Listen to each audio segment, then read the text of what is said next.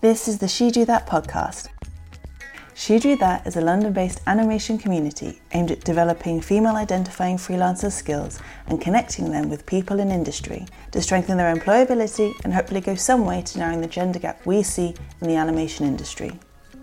Each episode will consist of a conversation between two women from the UK animation industry, one junior and one senior chatting about their specialism and throwing some light on the different career paths within the industry.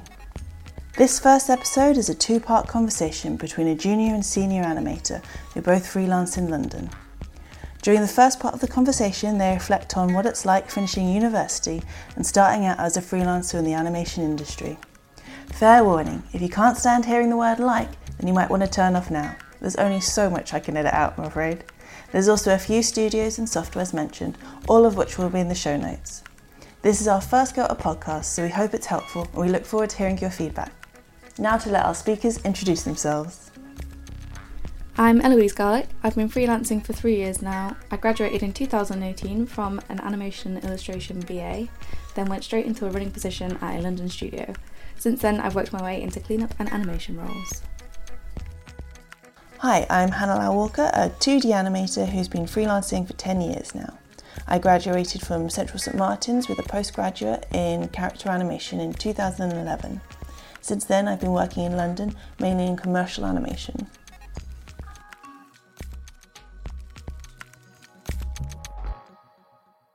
But yeah, I guess I'll just start with the fact that we met at Strange Beast. Yeah, it was January of 2019. oh my god, so specific. Was that the um, Kettles job? Mm. Oh, but I met you before then though, like because you've been running. Yeah, I'm not sure I was really like introduced to you. Like I don't actually remember knowing your name and stuff because I think when I Mm. started Kettles, I think Kitty was like, "This is Hannah," and I think for me you were always like the one who wears the the Toy Story trousers, but That is how I like to be known. I never knew your name. But yeah, as, I was quite happy knowing you as the Toy Story trousers girl. Just scream Toy Story trousers, and I'm like, hello. That's me. What is it that you need? I'm at your service. You stand in the room and say Toy Story three times. yeah, and I just appear from nowhere. Magical. Um, you'd been running there for a little while then. So how long was it since you'd left uni at that point? So I left uni in like the May of 2018. Mm. And I remember I had my interview to be a runner before I even left the uni. And they basically said, once you've finished, let us know.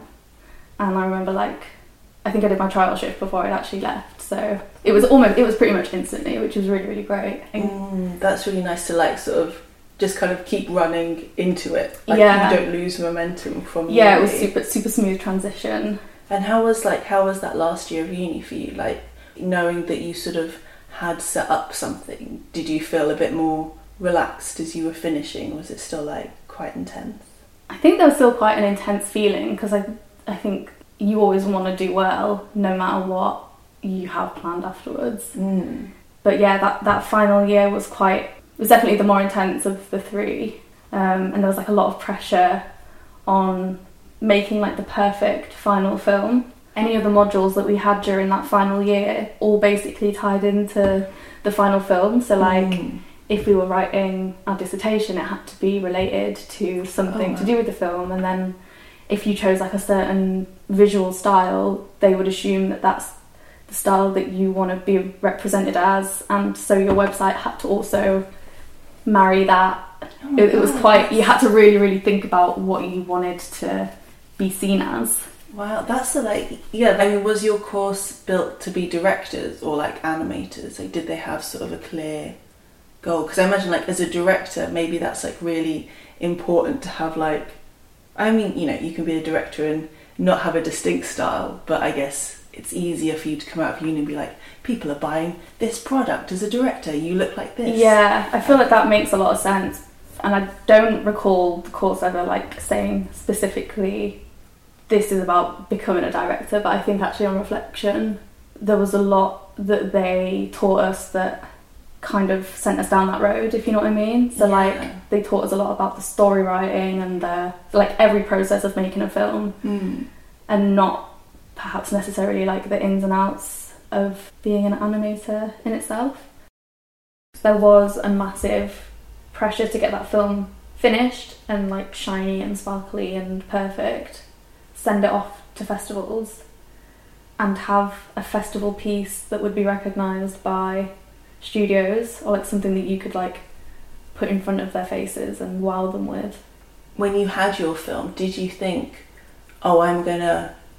Did you think I'm gonna give this to a studio and they're gonna take me on as a director or like as an animator or as a runner? Like, how did you how did you imagine? If I just am interested in like how you imagine it had gone, how it was gonna go, Yeah. and then what was the reality of that? Did you find? I think the university was always quite realistic with us and was like, if you want to start in the industry, you have to start as a cleanup artist or a runner and work your way up. Mm. Which is why it's quite interesting that they were really keen for us to have like a five star film.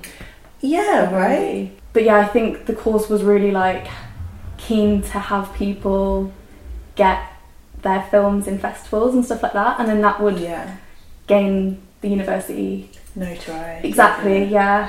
That, So- yeah, that's annoying because you're like, it's not about you guys. it's about me. yeah, it's about me and my future. Because I mean, like, did you feel when you sort of went into the industry maybe a little underprepared for actual animation? If you sort of, because obviously that's a great basis to have as like a for directing, and at some point you can like when you know the more experience you have, that will evolve, and that's really nice. But on that initial stage, did you feel a little, oh god, actually, are my animation skills good enough to sort of step into commercials? Yeah, no, that, I think that's totally how I felt. Especially like my first like commercial project that I did actually work on. It was a massive difference to how I treated my time developing that final film because I remember like loads of my animation was really straight ahead and then I think when I worked on the commercial job I was like wow this is this is not how it works people do not work straight ahead Oh man, yeah, I remember doing all of my work. I think on my postgrads was all straight ahead, Mm. and I was like, oh yeah, I think this is just the best way to work. This makes so much sense.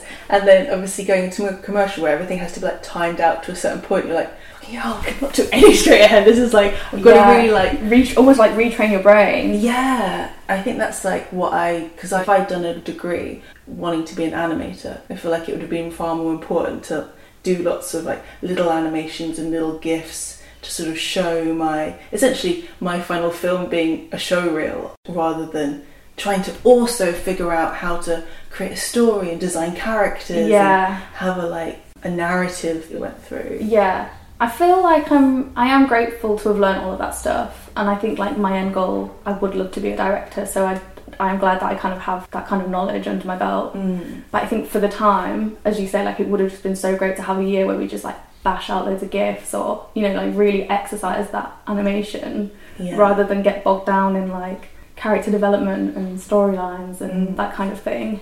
And then, so then you did start like applying for. Well, no, you went straight into running. But did you you had a CV for that, or did you send them your show reel? Did you send them your film in the end? I can't remember actually. I probably didn't because, like, even while I was making the film, I was like, I hate this, I hate this, I hate this, I hate this.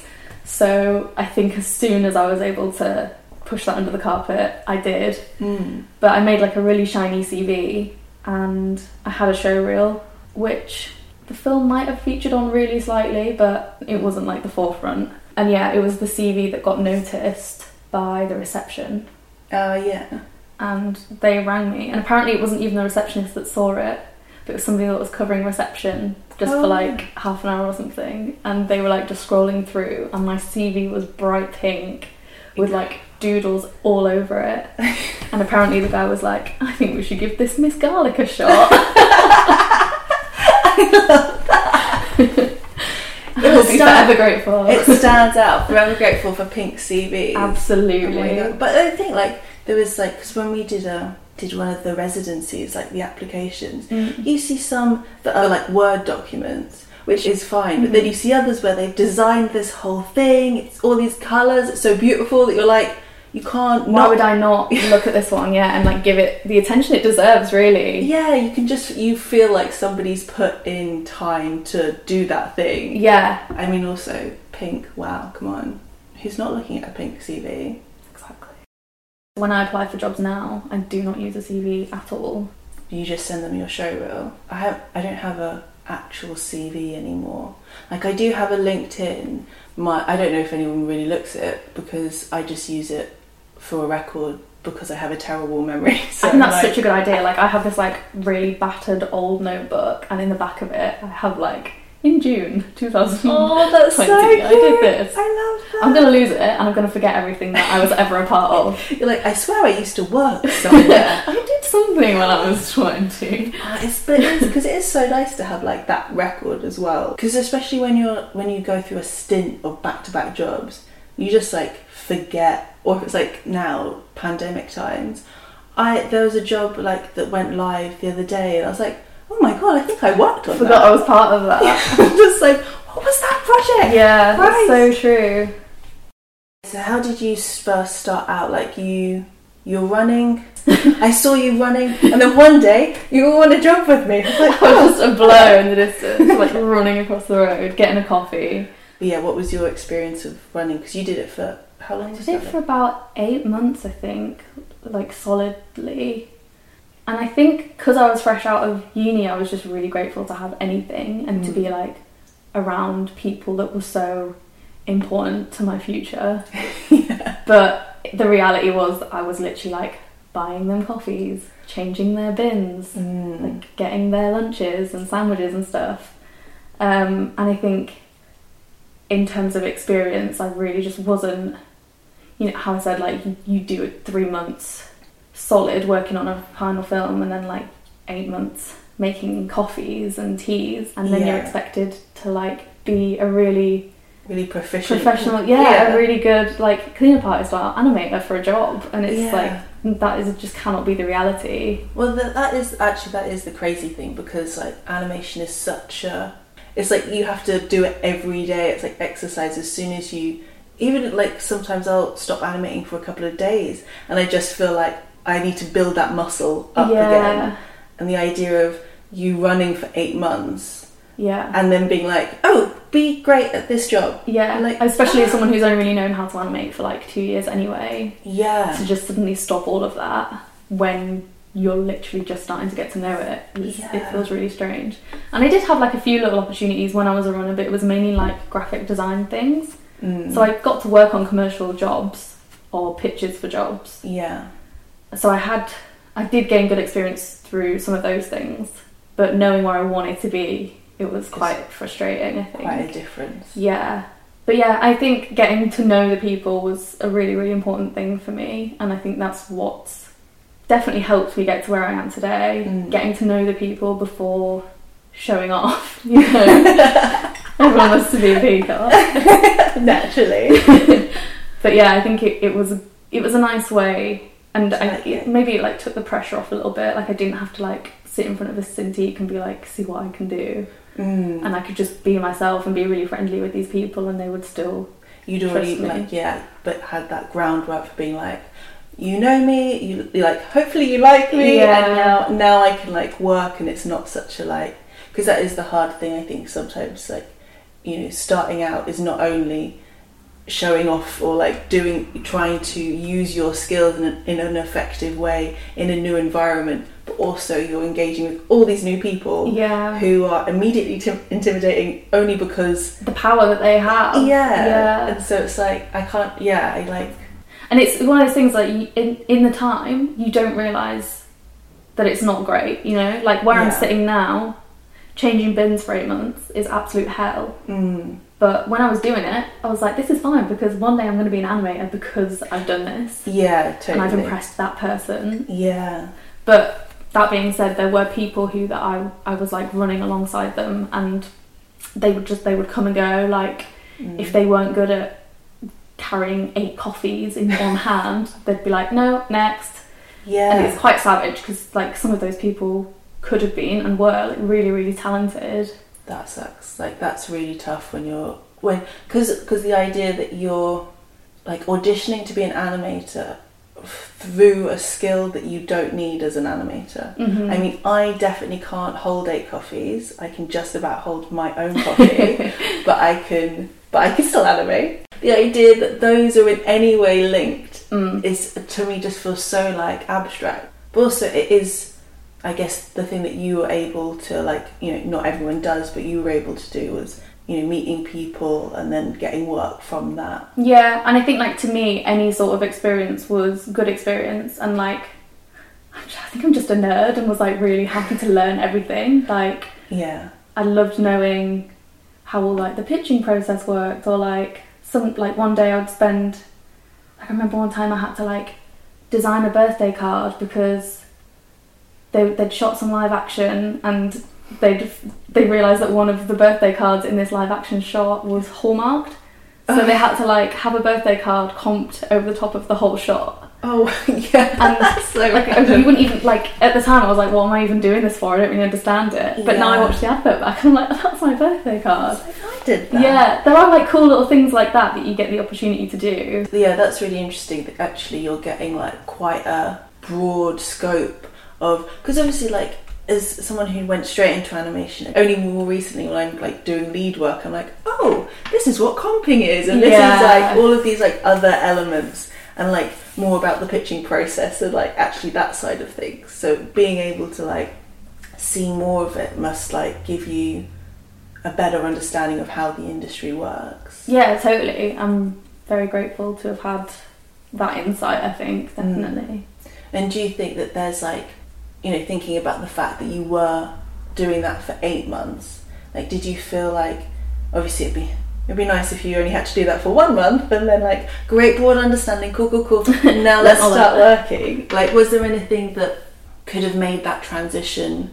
Like, do you do you know why kind of it took that long? Like, or was that just how long it takes from your experience? Yeah, I think there was the, when I started there was like a team of runners, and I think there is some kind of hierarchy in that. So like people who've been there longer will get priority over those who have just come in, and I think Sure. it took me a few months for like those ones to either move up or get told to, To go. Yeah. And it was a matter of like, I think just proving myself or like gaining enough trust with the producers Hmm. For them to think, oh, okay, it's it's time that we actually put you on something. Yeah. And I think just because I was really chatty with like everyone who worked there, and there was a director who was being repped by the studio at the time, Hmm. who was like, why don't you come to my studio? I've seen your show reel, like I know that you can do, you can animate. Yeah. Yeah. I wouldn't like to say to what degree. I know you can draw frames, so that you can is- turn the computer on and that is great. That's all you need.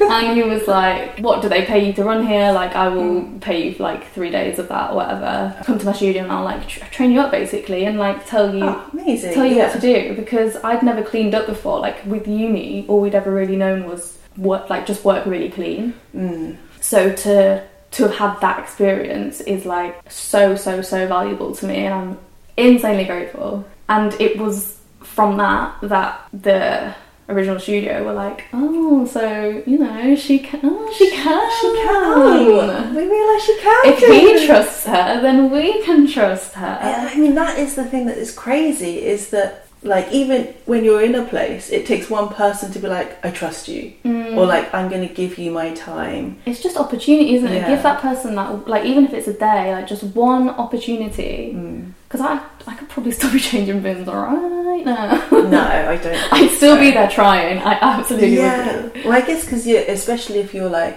you've committed time to that thing, you're like, well, I can't.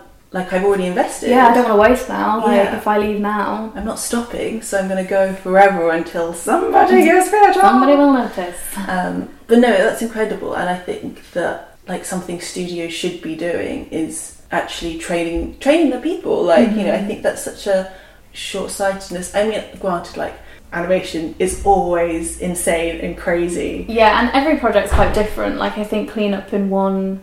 Studio is very different from Absolutely, another. yeah. Like even just from directors to directors. Mm, But I feel like if you can give like new people like that one sort of that one week, that one opportunity to just learn how to do what you do, then you can also like you're like building your own teams. You're creating a structure that means you don't have to keep like you know sometimes when like if you're busy, they're like okay well that's it. There's no one else. Yeah. I'm now I've got to scramble and find random people. Whereas if you're just like taking on like a handful of people, training them, you can just keep like yeah. Your No. pool is forever full. yeah, it's like Yeah. you're you know creating a solid team to work with. Yeah. And Um, people that really love working with you as well. Like there is Yeah. no there is no better loyalty than to someone who has like literally taken time to show you Oh A, B, God. and C. Yeah, Of Yeah. course, I would work with them again. Yeah, yeah. and, Like no doubt, it's like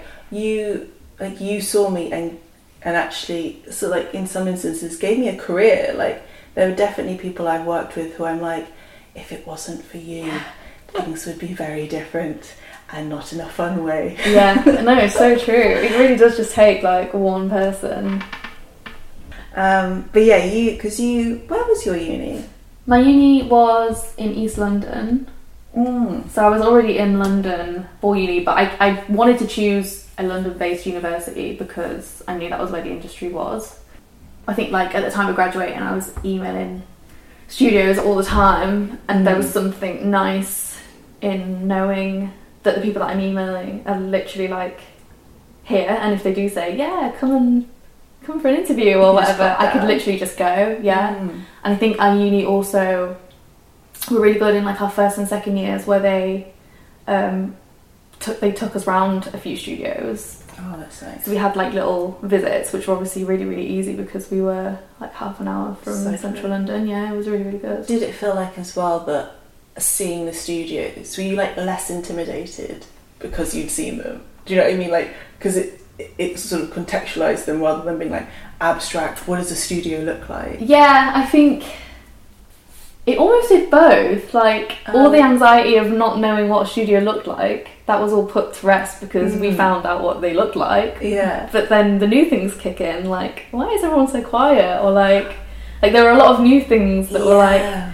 oh, that person didn't even look up when we walked past. Is that what it's like? And I don't know. There were just weird little new things like that. Oh, that's really interesting. Like, was it a big jump? Like, when you come into animation, did you feel like, I don't know what's happening? Like, what are people going to be like? What? Because now I think of, I remember I spoke to somebody who she's quite new to the industry, and she was um, complaining about one studio because it was super quiet, and I was like, I love a super quiet studio because I'm such because I'm so terrible. Like, I just like want to focus in and like stare deeply into my screen for hours on end, which obviously is not everyone's cup of tea. And it's not healthy. And it's definitely not healthy. Oh no, like when you want to destroy myself. well, you, you talk about animation, I feel like being healthy is like a real um, like way out there. yeah, it's just in the distance. Like, oh, that's something I should consider. I'll come back to that later. But also, I'm hunched in a ball right now, staring at a steaming hot Cintiq. Somehow I've got comfy in this weird arch. Somehow this is natural now, like, just like curled over. I love how this is so not helpful for the podcast because we're both like hunched into tiny balls with like claw hands. Yeah, our little claw hands, our little claw backs. That all feels like supernatural now. Um, like the set, like how eerily quiet some studios are. But when you, yeah, when you, when you first started, was there anything that you sort of, that was like particularly mysterious, I guess, that you sort of just didn't know about or weren't? Hmm. I think actually, if anything, it was the other way in that it was a really pleasant surprise. I think like my first job that I worked on with you, Yeah. I was sitting next to an animator and he he literally like Moseyed on yeah over. shuffled Yeah. in next to me and was like if you have any questions please just let me know like I, I would love to help you out and then like cracked on with his work and like anytime there was anything he he was literally right there and was really really helpful and Such an angel. I didn't expect that and I Mm. think I've had like more than one experience like that now in the industry and it's it's lovely Oh, it's so. I mean, because yeah. Yeah. it's such a friendly industry, and I think that I think everyone recognizes how horribly painful animation can be and like stressful Yeah. with like clients and things like that. So I think everyone or the majority of people are just really thoughtful and like considerate. Yeah. of- especially like new people knowing how hard it is to get in and making those initial connections. Yeah. that intimidating environment. I was going to ask if there was anything you felt like people, like more senior people, could do to sort of support that trend, like coming in and like Hmm. I guess just that reaching out. Yeah, I think that reaching out is really important. And when I when I was like super junior on my very first cleanup jobs, I do. There were a couple of animators who they, they like came up to me and were like, "Oh, there's a there's a separate job going on that starts in a couple of weeks. If we recommend you, would you be up for doing it?" And I think stuff like that means a lot. It's Mm. that little bit of validation that they think you're doing a decent job Yeah, and are happy to pass you on to someone else yeah. under their name. oh yeah. So I think there's a lot of pressure in that. yeah. How, what do you mean pressure in the sense of like? Pressure for the senior to recommend people who are super junior Mm, because you don't want to you know, tarnish your own name by like recommending people who aren't necessarily great. I used to get so like I wouldn't recommend anyone Mm. because I was like, what if they do something wrong and then the studio will think that I like somehow inadvertently caused this problem or Yeah. like you know you, you want you want to recommend people who are good and who can achieve the goal that the producer wants and Yeah. when you you know realize what the producer's looking for you try and like recommend someone who can do that specific thing but I think um, you know as time went on I've realized that obviously it's so important to recommend people like that's how people get jobs and that's how like the industry turns over but also you're giving people the opportunity to develop rather than being like no I don't know anyone Absolutely, like yeah. because it's that's just like super selfish Yeah. and and I was just like oh yeah duh I think especially like with freelancing is I feel like you can get very like inward looking yeah, forget that you're like part of a team yeah, absolutely. And And, there's nothing wrong with caveating either. Like, oh, I would recommend this person. yeah They're quite junior, but I've worked with them before, and they did a good job. So that's part one of our freelance animators conversation. The second part will go into more detail about our experiences freelancing, and we end with an all important chat about money. Stay tuned for the next instalment, and from everyone at She Drew That, thank you for listening.